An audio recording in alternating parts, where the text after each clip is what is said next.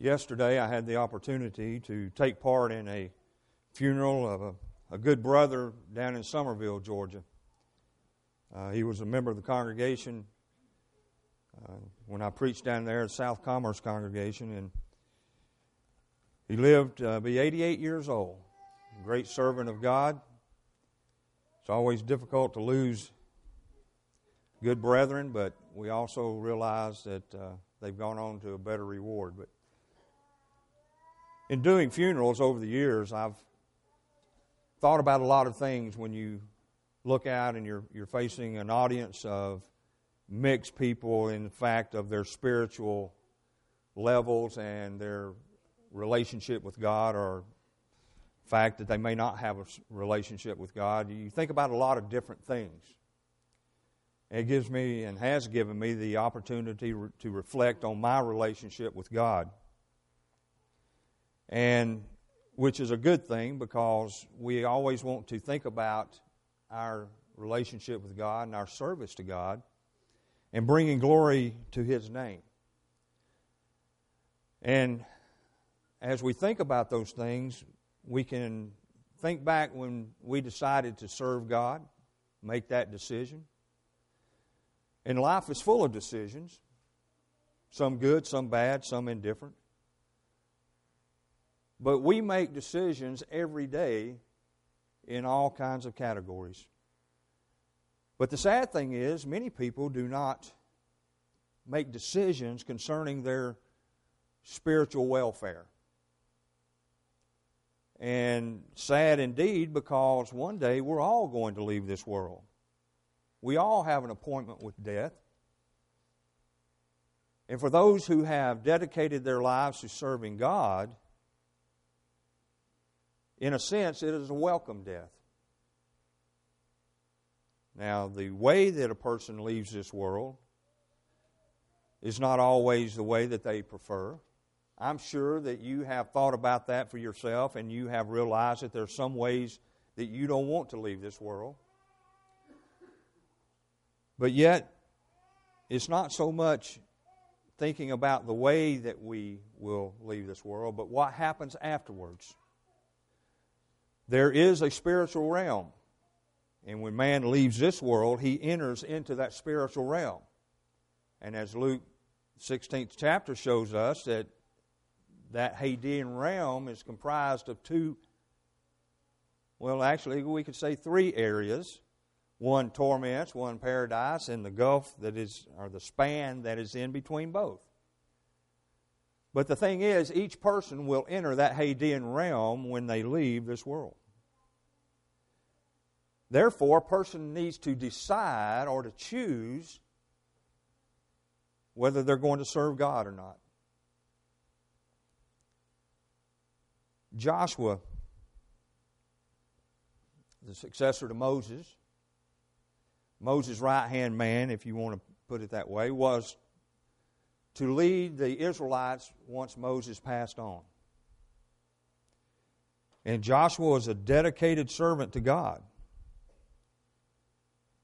And many people read the book of Joshua and they're very familiar with the verse or what actually what Joshua said as recorded for us in Joshua the 24th chapter and verse 15. As a matter of fact, in, there have been a couple of times when I was knocking doors that I'd go to a door and I could see a door plaque that would have this verse on the front door.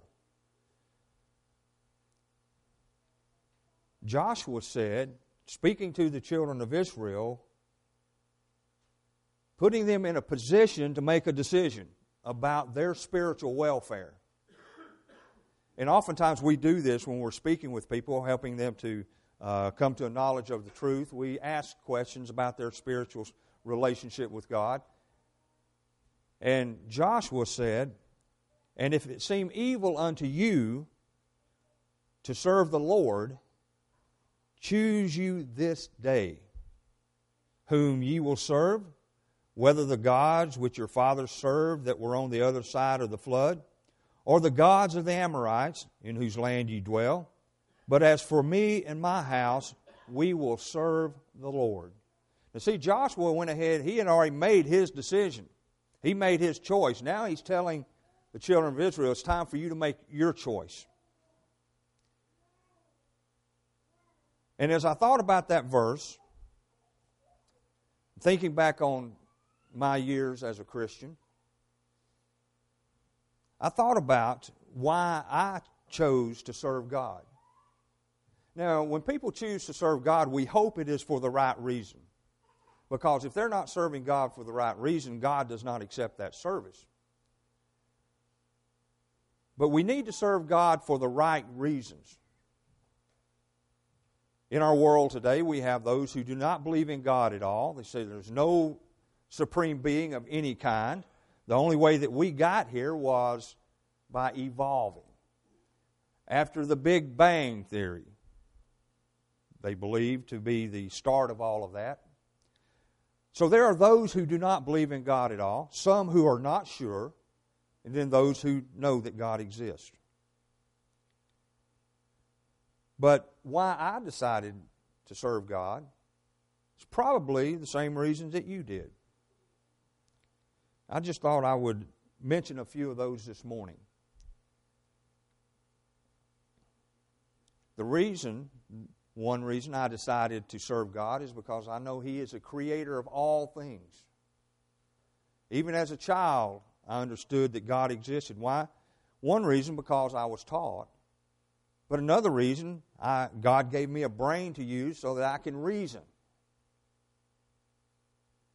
And I can look at the things. And as Paul says in Romans, the first chapter, talking about the things that we see in nature, should tell a person that there is a God. Because things do not create themselves. It is a scientific fact that you can't get something from nothing. So we know that things don't create themselves, they have to have a creator. If you have your Bibles, turn to the very first chapter in the book, I mean, in the Bible. And it is interesting as we read Genesis 1. I'm not going to read the, the whole chapter, but we want to notice some things. I would encourage you to go back and read, read it when you have time. But as we look at what is said in Genesis, we can see from the very first verse that God exists, that God created things. Now, there are people who say, well, how do you know this book is correct? Well, we'll deal with that a little bit later on. But knowing that this is the Word of God, I believe what it says. And as I mentioned a moment ago about evolution, there are members of the body of Christ who believe in such a thing called theistic evolution. In other words, God created everything, but He did it through an evolutionary process. Well, if that's true, then Genesis 1 1 and the, the account of the creation is absolutely incorrect. But there is no such thing as theistic evolution. In the beginning, God created. Tells us right there that God created, God made, God brought things into existence.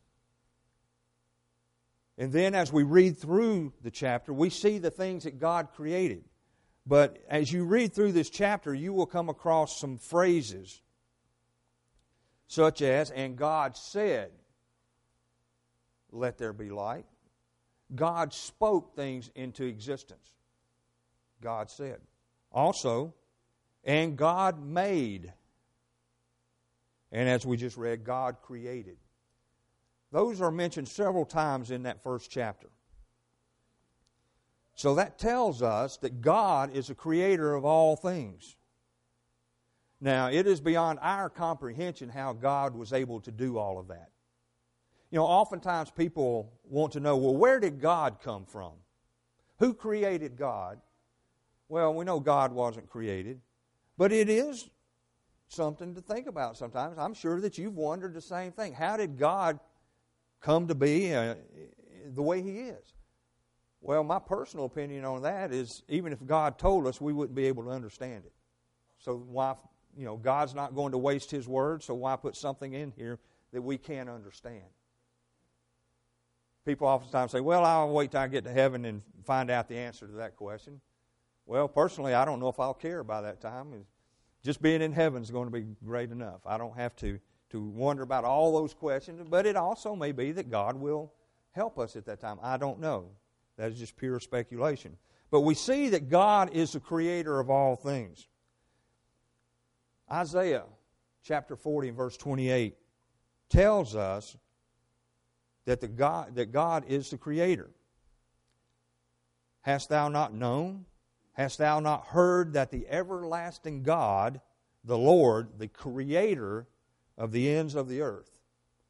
Isaiah, guided by the Holy Spirit, tells us that God is the creator. He also tells us that God is an everlasting God. God has no beginning, God has no end.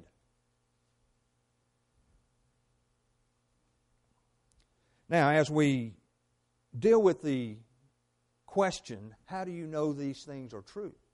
And oftentimes people will say, well, how do you know the Bible's true? Can you prove that the Bible is true? Yes, we can. A person with an open and honest mind will know that this is the Word of God. And one thing I like to refer to in answering this question is the fact that there are prophecies and there are fulfillments of those prophecies in Scriptures. Most of us are familiar with a man that lived some time ago that made all kinds of predictions. Nostradamus. But you know, he didn't get it right all the time. I don't know how he was able to do as well as he did. Maybe he was just uh, of that mind that was able to look at things and, you know, figure things out better than most. I don't know. But I know that when God made a prophecy, God got it right every time, 100% of the time. Not one failure anywhere. And when you add common sense into looking at these prophecies, how could someone several hundred years before a prophecy was fulfilled know that that was going to happen? In the Bible, it shows that God had a hand in it. In Isaiah 7:14, where Isaiah prophesies about the virgin birth of Christ. Says, Therefore, the Lord Himself shall give you a sign. Behold, a virgin shall conceive and bear a son, and thou shalt call his name Emmanuel.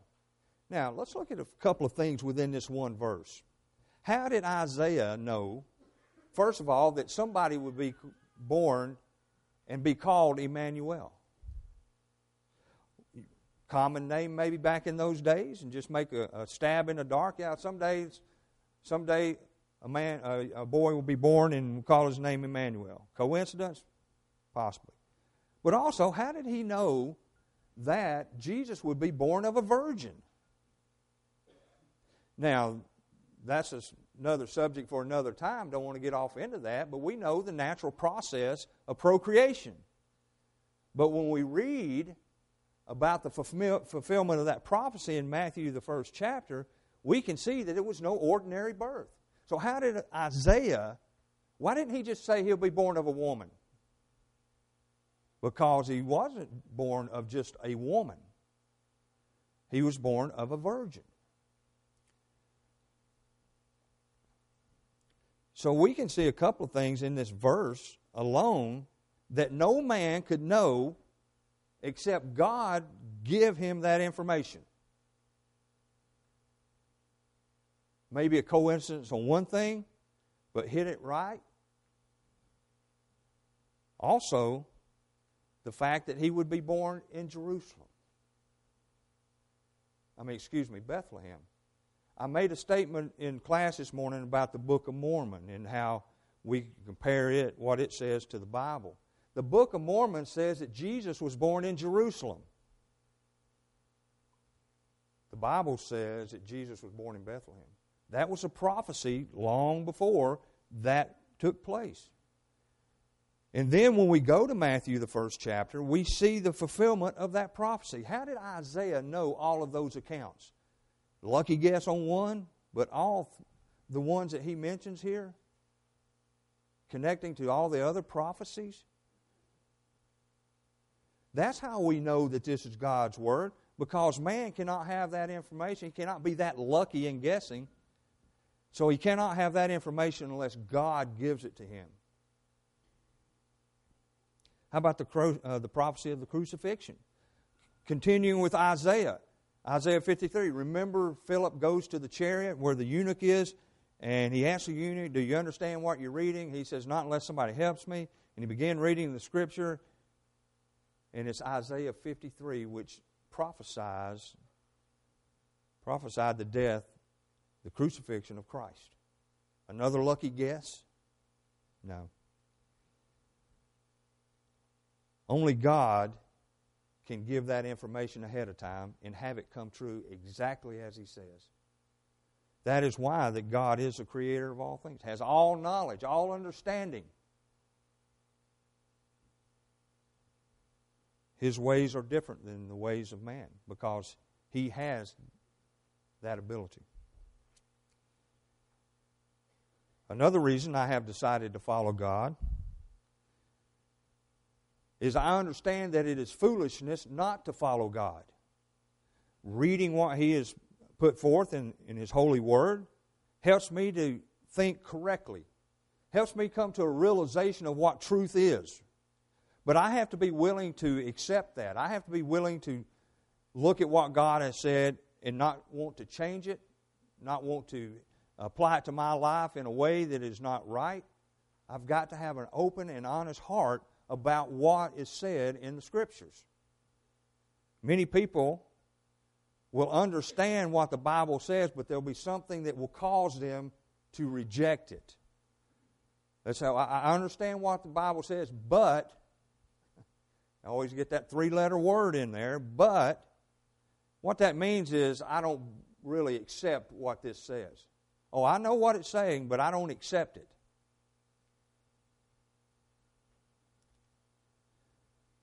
I don't know if you've thought of this before, but to disobey God is to basically say God does not exist.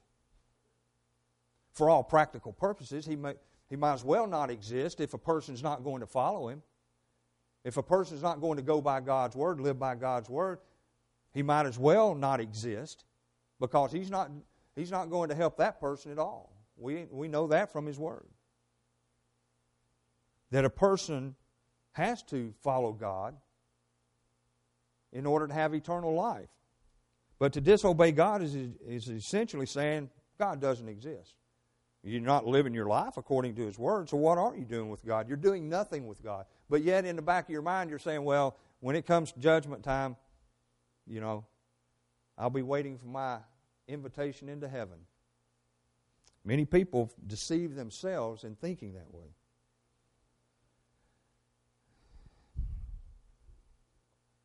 Of course, many claim to be followers of God, followers of Christ, but their actions and their thoughts are in opposition to God's Word. We all know when we usually talk about people who don't believe in God, we, we know what Psalm 53 1 says The fool has said in his heart, There is no God. We understand that. But we also understand that that is foolishness to do that. Jesus said, "Why call ye me? Why call ye me Lord, Lord, and do the things which and not do the things which I say?" That is a verse that comes to my mind so many times when I have heard someone say, either to me or someone else, or write something down about believing in Jesus or following in Jesus, but they're not following His words. Jesus says, Why are you calling me Lord if you're not going to do the things I say? A true disciple is a follower. And oftentimes in scriptures we see the word disciple or disciples. Why? Because they were followers of Jesus. They followed what he said. When we follow what Jesus says, we are followers, we are disciples. But that is a, a, an interesting verse. Jesus was well aware of those that were going around calling him Lord, but were not doing the things that he said. So we have the obligation not only to know what Jesus says, but to follow it.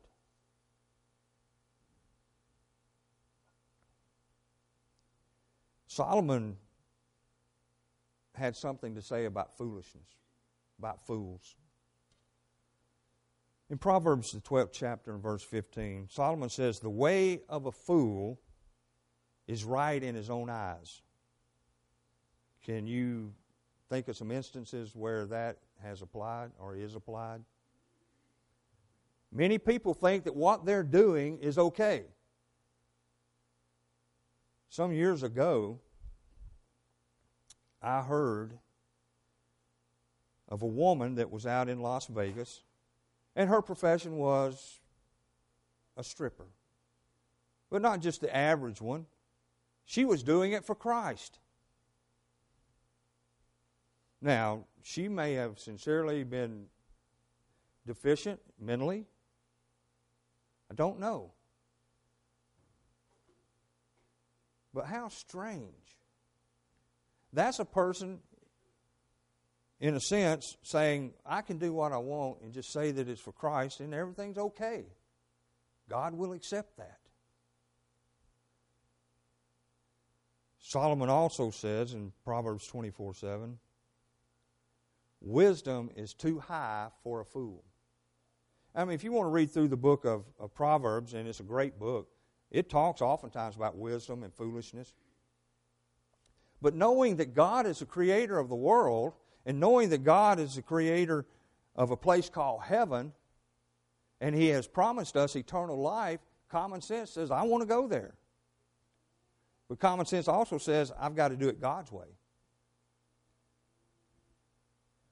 In Ecclesiastes, the second chapter, and verse 14, but the fool walketh in darkness. Now, people say, well, you're judging people. I'm not judging anybody. That's what God said.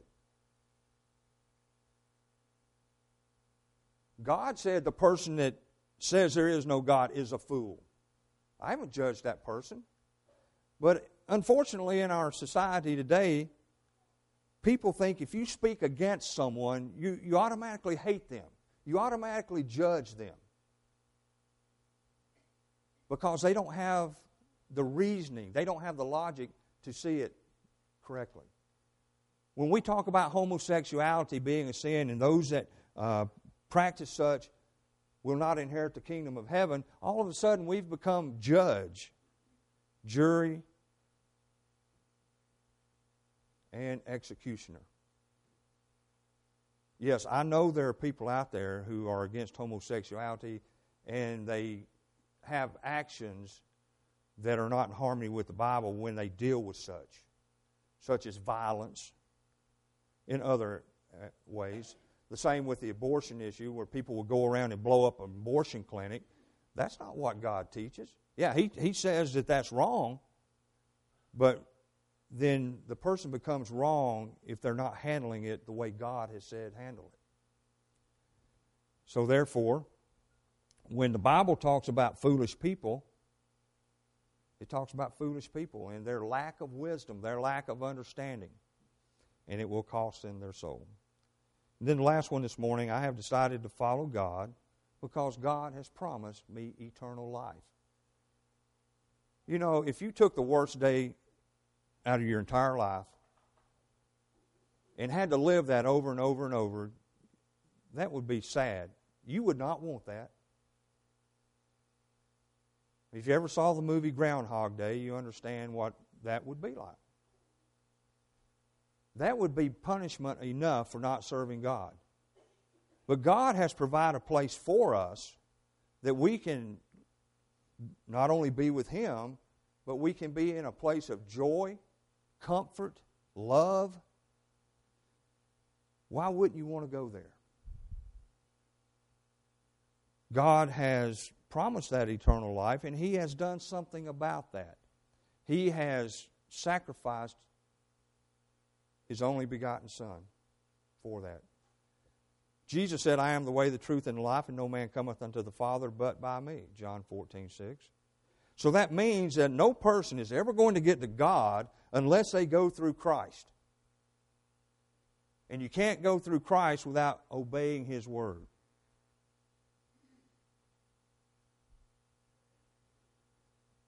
John 3:16 is one of the I would say the most well-known verse in the entire Bible.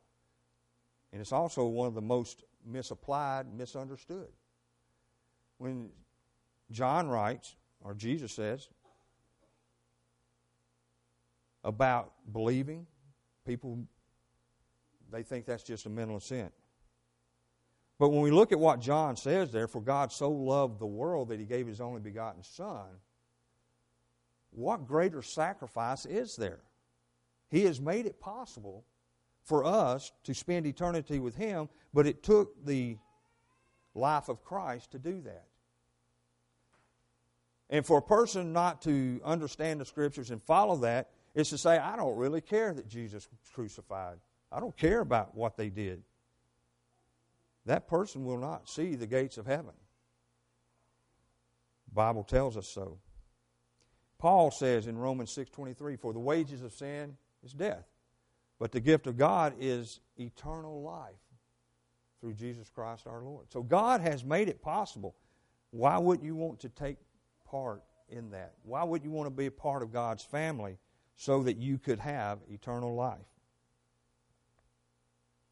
God cannot lie. The Hebrew writer tells us in Hebrews 6:18. So therefore, when God has promised that to us, God will fulfill his promise. And we know that he will fulfill his promise because he is holy and just and righteous. 1 Peter 1 15 and 16. Just as Joshua had made that decision to follow God, whether anybody else did or not, he made the right decision. Just because God is a creator doesn't mean that he is going to save everybody because he has love. He loves everybody. But he has also said in his word that not everybody is going to be saved. Those who rebel, those who are disobedient, will not benefit from being God's children in this world. God has prepared a place for us, He has made the sacrifice. The decision is ours. What kind of decision have you made in your life about your spiritual condition, about your relationship with God? It's probably one of the most important questions you'll ever ask yourself. Need to consider it this morning. But God tells us we have to do certain things before we can have that eternal life. As we see in Romans 10 17, faith cometh by hearing, hearing by the Word of God. That's where our faith begins. Our faith grows through God's Word. Also, we're to believe that Jesus Christ is the Son of God. Jesus said, Except you believe that I am He, you shall die in your sins. John 8 24. And then repentance is absolutely necessary. Acts 17:30, Luke 13:3, and other verses. Because if we don't change our lives and live for God, live according to His Word, nothing else matters, no matter what we do. And then the confession publicly, to confess Christ as Lord and Savior. We see that happening with the eunuch as Philip uh, baptized the eunuch and then to be baptized for the remission of sins. Acts 2.38, Acts 22.16, and other verses show that baptism is for the remission of sins. It all, Paul says in Romans 6 that we're baptized into his death. And that like Christ was raised from the dead, we also should be raised to walk in newness of life. Those are the things that God has commanded everyone to do if they want to become a member of the body of Christ and have eternal life. If you have not done those, you need to make that decision this morning whether you're going to do that, whether you're going to make that right decision. I pray that you do. But as a child of God this morning, if you need to respond publicly for whatever reason it might be, we encourage you to do so. Because none of us are guaranteed another moment. I hope you make the right decision this morning as we stand and sing.